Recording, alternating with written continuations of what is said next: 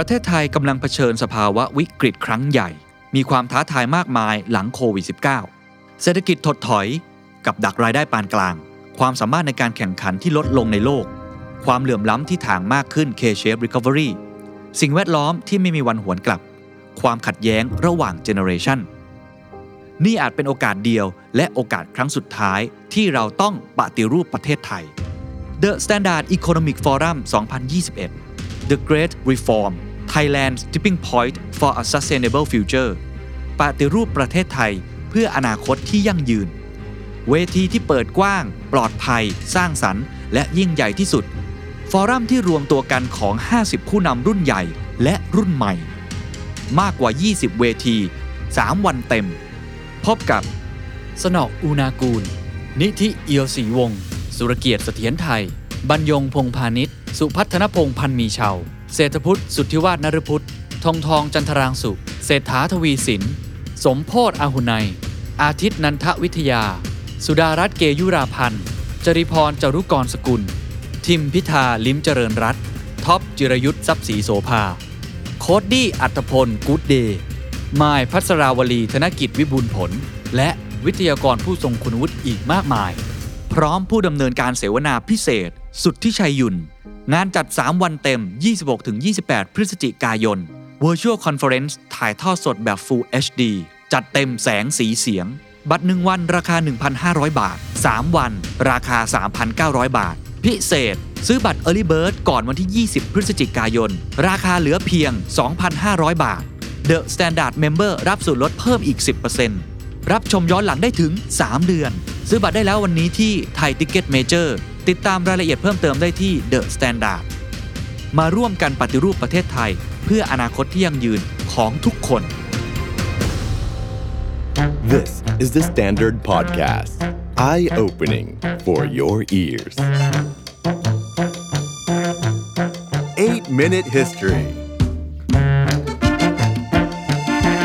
ประวัติศาสตร์ 8 นาทีหรือหลายนาทีของเราในวันนี้ครับ จะคุยถึงอีกหนึ่งเรื่องของ Leaktivist หรือเรื่องของกรณีการปล่อยข้อมูล หรือว่าการที่ข้อมูลนั้นรั่วไหลออกมาจนกระทั่งสะเทือนโลกได้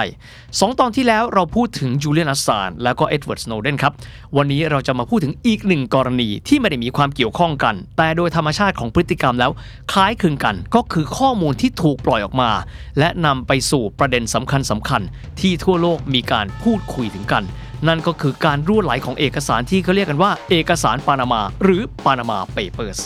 เรื่องนี้เกิดขึ้นมาเพียงแค่ 5 ปีที่แล้วนี่เองครับ ก็คือปี 2016 ครับ แต่ถือว่าเป็นเหตุการณ์สะเทือนโลก สาเหตุเพราะว่าชื่อที่ถูกพาดพิงในเอกสารปานามาเปเปอร์สนั้น เป็นบริษัทขนาดใหญ่ เป็นคนรวยอู้ฟู่มหาศาล นักการเมืองของประเทศที่พัฒนาแล้วรวมถึงผู้บริหารองค์กรกำกับดูแลวงการฟุตบอลระดับโลก โดยที่หลาย ๆ ประเทศเองถูกพาดพิง เพราะว่าผู้นำทางการเมืองก็ดี ญาติของผู้นำทางการเมืองราวๆ 80 ประเทศ กลายเป็นเป้าสนใจของคนจำนวนมากมายบนโลกนี้ เพราะการเปิดเผยเอกสารชุดนี้ ซึ่งมีขนาดมหึมา 11 ล้านแผ่นเทียบเป็นความจุในโลกดิจิตอล 2.6 เทราไบต์ เป็นเอกสารที่ถูกเก็บมาครอบคลุมกรอบเวลา 5 ทศวรรษ ตั้งแต่ปี 1970 ถึงปี 2016 นั่นเอง เอกสารเหล่านี้เป็นเอกสารที่มีการเปิดเผยว่า ผู้มีเงินได้ ไม่ว่าจะเป็นบริษัทข้ามชาติ คนที่รวยมหาศาล นักการเมือง บุคคลสาธารณะหลายหลายคน ซึ่งไม่น่าที่จะมีเงินจำนวนมากมายมหาศาลเหล่านั้น จู่ๆก็ถูกเปิดเผยด้วยเอกสารฉบับนี้ ว่ามีสินทรัพย์มากมายกว่าที่หลายคนนั้นรู้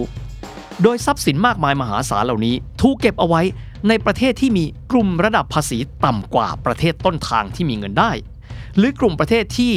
นักการเงินเรียกกันว่า หลุมหลบภัยทางภาษี หรือ tax haven โดยที่บริษัทกลุ่มบุคคลเหล่านี้พยายามที่จะบริหารจัดการภาษี หรือหลบเลี่ยงการเสียภาษีในประเทศต้นทาง หรือบางครั้งใช้ชื่อบริษัทนอมินีในการฟอกเงิน ที่ไม่สามารถอธิบายได้ว่า ที่มาของเงินได้เหล่านั้น มาอย่างไร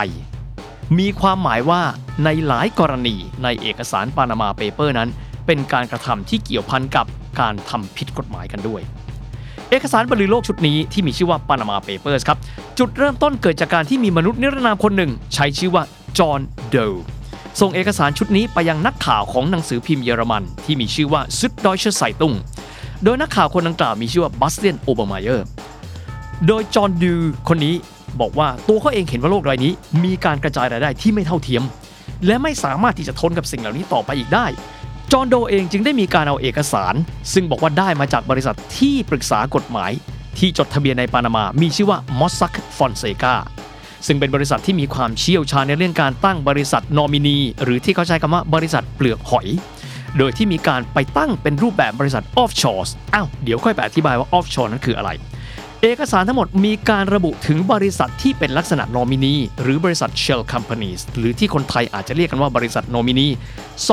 214,000 บริษัท โดยที่บริษัทที่ปรึกษากฎหมายแห่งนี้ เป็นผู้ร่วมในการให้ความช่วยเหลือในการจัดตั้งและบริหารบริษัทกันด้วยสำหรับตัวบริษัทมอสซักฟอนเซกาแห่งนี้ เป็นบริษัทที่ก่อตั้งโดยคนสองคนครับ ก็คือเยอร์เกนมอสซักเป็นชาวเยอรมัน ครอบครัวของเขา คือครอบครัวชาวเยอรมันที่อพยพไปตั้งรกรากที่ประเทศปานามาหลังสงครามโลกครั้งที่ 2 ส่วน partner อีกหนึ่งคนได้แก่รามอนฟอนเซกาเป็นนักกฎหมายชาวปานามาสองคนนี้ร่วมกันก่อตั้ง โดยที่ตลอดทางที่ Panama Papers ถูกเผยแพร่ออกมา พวกเขาบอกว่าพวกเขาสองคนมิได้มีการกระทำผิดกฎหมายแม้แต่น้อย เพียงแต่พวกเขาให้บริการทางกฎหมาย เป็นที่ปรึกษาในการก่อตั้งบริษัทนอมินี Shell Companies ซึ่งตั้งขึ้นในหลากหลายประเทศทั่วโลกกันด้วย ทีนี้ครับก่อนที่จะไปสู่เรื่องของเอกสารปานามา รวมถึงข้อมูลต่างๆ ที่ถูกเปิดเผยออกมา มาเข้าใจสักนิดหนึ่งครับว่า ประเทศหลุมหลบภัยทางภาษี ประเทศที่มีภาษีต่ำมาก จนกระทั่งบริษัทใหญ่ ๆ และนักการเมืองใหญ่ ๆ หรือบุคคลสำคัญที่มีเงินได้มากมายทั่วโลกนั้น ส่งเงินเข้าไปยังบริษัทดังกล่าว มีประเทศอะไรกันบ้าง ประเทศที่เรียกกันว่า tax havens ได้แก่ Bahamas Bermuda British Virgin Island หมู่เกาะเคแมนเกิร์นซีจิบราลตาร์ไอซ์อ f แมนเจอร์ซีย์หรือแม้กระทั่งประเทศอย่างคูเวตลักเซมเบิร์กไอร์แลนด์นอกจากนี้ยังมีมอลตามอริเชียสแต่ที่แน่ ๆ ปานามาต้นกำเนิดของบริษัทมอสซักฟอนเซกาอีกด้วย มาดูใจความของเอกสารปานามากันบ้างครับ ด้วยความที่ว่าใจความของมันเป็นการเปิดเผยข้อมูลว่ามีการเอี่ยวกับการบริหารภาษี การหลีกเลี่ยงภาษี รวมถึงการฟอกเงิน รวมถึงในบางครั้งการละเมิดข้อตกลงระหว่างประเทศ รวมถึงมีชื่อของบริษัทและบุคคลที่มีอยู่ในชุดเอกสารนี้ ถือว่าเป็นกรณีที่สะเทือนโลกได้ สิ่งเหล่านี้ทำให้บาสตินโอเบอร์ไมเออร์รวมถึงกองบอกอของหนังสือพิมพ์ Süddeutsche Zeitung ตาวาวครับ แต่ขณะเดียวกันด้วยความที่มีบริษัทที่ปรากฏชื่อนั้น มากมายประมาณ 80 ประเทศทั่วโลกซิดดอยเชอร์ไซตุ้งแต่เพียงลำพังไม่สามารถที่จะตรวจสอบข้อมูลเหล่านี้ได้ จึงมีการส่งเอกสารชุดนี้ให้กับ International Consortium of Investigative Journalists หรือว่า ICIJ หรือเครือข่ายสื่อมวลชนสืบสวนสอบสวนทั่วโลก มากกว่า 107 องค์กรใน 80 ประเทศทั่วโลก ช่วยกันตรวจสอบ แบ่งกลุ่มของลักษณะพฤติการของบริษัทและบุคคลที่มีชื่อปรากฏใหญ่ๆ แบ่งออกเป็น 2 ประเภทด้วยกันครับ ประเภทแรกคือกลุ่มบริษัทที่ต้องการบริหารภาษี บางคนเรียกว่าหลีกเลี่ยงภาษีจากประเทศต้นทางที่มีภาษีสูง เช่น หลีกเลี่ยงการจ่ายภาษีในยุโรปและสหรัฐอเมริกา และมีการโยกย้ายเงินผลกำไรของตัวเองนั้น ไปยังบริษัทนอมินีก็คือ Shell Companies หรือบริษัทเปลือกหอย อันเป็นบริษัทที่ตั้งอยู่นอกประเทศต้นทาง อยู่ในกลุ่มประเทศภาษีต่ำ การตั้งบริษัทนอกพื้นที่ของตัวเอง ก็คือการตั้งสิ่งที่เรียกว่าบริษัท offshore นั่นเอง ทั้งนี้ครับเพื่อที่เงินได้เหล่านั้นจะเสียภาษีต่ำกว่า แต่อย่างไรก็ตามพฤติการแบบนี้มิใช่สิ่งที่ผิดกฎหมาย เพียงแต่ความพยายามของบริษัทเหล่านี้ในการประหยัดภาษี โดยการหากลไกบริหารภาษี จากกฎเกณฑ์เหล่านี้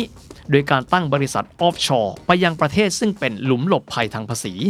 อาจจะทำให้สังคมนั้นมองว่าองค์กรเหล่านั้นพยายามที่จะประหยัดภาษี พยายามที่จะเลี่ยงภาษี ในประเทศแหล่งต้นทางของเงินได้เหล่านี้ ซึ่งอาจพัฒนากลายเป็นประเด็นทางจริยธรรมว่า ไม่พยายามที่จะเป็นส่วนหนึ่งในการลดความไม่เท่าเทียมของสังคมของตนเอง สิ่งเหล่านี้อีกส่วนหนึ่งทำให้คนได้เห็นว่าความมั่งคั่งขององค์กรใหญ่ ๆ เหล่านี้ มันใหญ่ขนาดไหน ใหญ่เกินกว่าที่หลายคนจินตนาการเอาไว้กี่เท่า และสิ่งเหล่านี้อาจจะอธิบายถึงเรื่องของความไม่เท่าเทียมกันในสังคมได้ชัดเจนกว่าก่อนหน้าที่เอกสารชุดนี้จะหลุดออกมาด้วย อีกหนึ่งประเภทครับ คือองค์กรก็ดี หรือบุคคลที่มีชื่อเสียงก็ดี ใช้วิธีแบบนี้ในการตั้งบริษัทเปลือกหอย ในการถ่ายโอนเงินได้ที่ไม่มีที่มาของพวกเขา เช่น ในกระบวนการฟอกเงิน เก็บเอาไว้ เพราะไม่สามารถที่จะอธิบายที่มาของเงินเหล่านั้นได้ ว่าง่ายๆสำหรับลักษณะแบบนี้ก็คือการกระทำที่ผิดกฎหมายกันด้วยสำหรับเอกสารชุดของมอสซักฟอนเซกานี้ ครอบคลุมเวลายาวนานครับ ตั้งแต่ปี 1970 ถึงปี 2016 มีความหมายมันครอบคลุมระยะเวลายาวนาน และมีชื่อของบริษัทบุคคลที่ถูกพาดพิงจำนวนมากมาย ผู้นำระดับประเทศที่ถูกพาดพิง เช่น ผู้นำของ UAE ผู้นำของยูเครนก็คือเปโตรโปโรเชนโก เจ้าของธุรกิจช็อกโกแลตชื่อดังของยูเครนในเวลานั้น รวมถึงกลุ่มผู้ปกครองของซาอุดิอาระเบีย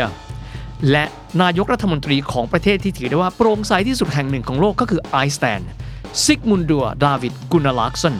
ซึ่งหลังจากนั้นตัวเขาเองต้องลาออกครับ เพราะตัวเขาและภรรยานั้นมีเงินจำนวนมากมายมหาศาลอยู่ในธนาคารซึ่งไม่ได้อยู่ในไอซ์แลนด์ และมีจำนวนเงินที่ประชาชนต้องตั้งคำถามว่า เขาและภรรยาเอาเงินมากมายมาจากไหน และทำไมจึงจะต้องนำเงินดังกล่าวไปอยู่ในบริษัทเหล่านั้น ยังมีอดีตผู้นำอาร์เจนตินามาริซิโอมาครีอีกด้วยสำหรับในวงการกีฬาเองก็ได้รับผลกระทบเช่นเดียวกัน เพราะประธานสหพันธ์ฟุตบอลอเมริกาใต้หรือว่าคอนเมโบลเอลเจเนโอฟิกูเรโดหรือแม้กระทั่งนโปเลียนลูกหนัง อดีตฮีโร่ลูกหนังตลอดกาลของฝรั่งเศสมิเชลพลาตินี ก็ถูกอ้างอิงชื่ออยู่ในเอกสารดังกล่าว ในสมัยที่เป็นประธานของสหพันธ์ฟุตบอลยุโรป หรือว่ายูเอฟ่าอีกด้วย ปรากฏการณ์เหล่านี้ครับ ตอกย้ำความสำคัญของสิ่งที่เรียกว่า Data Journalism หรือ Leaktivism มากขึ้น หลังจากที่ก่อนหน้านี้มี Wikileaks โดยจูเลียนอ s ซานกรณีของ Edward Snowden ครั้งหนึ่งข้อมูลบางข้อมูลถูกเก็บเอาไว้เป็นความลับ แต่หลังจากนี้โลกนี้ทุกอย่างโปร่งใสมากขึ้นอีกด้วย คำถามคือ การหลุดของเอกสารฉบับนี้นำไปสู่การดำเนินคดีทางกฎหมายมากน้อยขนาดไหน กรณีที่เห็นได้ชัดเจนก็คือกรณีของยานมาซาเล็ก เป็นนักธุรกิจชาวออสเตรีย ซึ่งถือได้ว่าเป็นผู้ที่มีประวัติอื้อฉาว โดยการตั้งบริษัทชื่อ Wirecard ของเยอรมันซึ่งข้อมูลที่ถูกเปิดเผยออกมา แสดงเห็นชัดเจนว่าช่วงที่เกิดเหตุการณ์กับบริษัท Wirecard ดังกล่าว ตัวเขาได้มีการติดต่อกันกับเจ้าหน้าที่ข่าวกรองของรัสเซีย สิ่งเหล่านี้ ทำให้การดำเนินการในคดีของการช่อโกงดั้งเดิมนั้น มีการเพิ่มเติมข้อกล่าวหาเพิ่มเติมขึ้นไปด้วย และทั้งหมดนี้ก็คือปรากฏการณ์อีกหนึ่งปรากฏการณ์ที่สะเทือนโลก ภายใต้ชื่อว่า Panama Papers ซึ่งแน่นอนว่ารัฐบาลปานามาเองไม่ค่อยชอบใจที่มีคนเห็นว่าประเทศเขา เป็นประเทศศูนย์กลางในการให้คำปรึกษาในการตั้งบริษัท offshore ในการตั้งบริษัท shell companies ดังนั้นจึงขอให้ทั่วโลกเปลี่ยนชื่อเอกสารชุดนี้ว่าเป็น Mossack Fonseca Paper แต่ไม่ว่าจะเป็นชื่อใด เรื่องนี้คือหนึ่งในประวัติศาสตร์ในโลกยุคดิจิทัลของพวกเรา The Standard Podcast. Eye opening for your ears.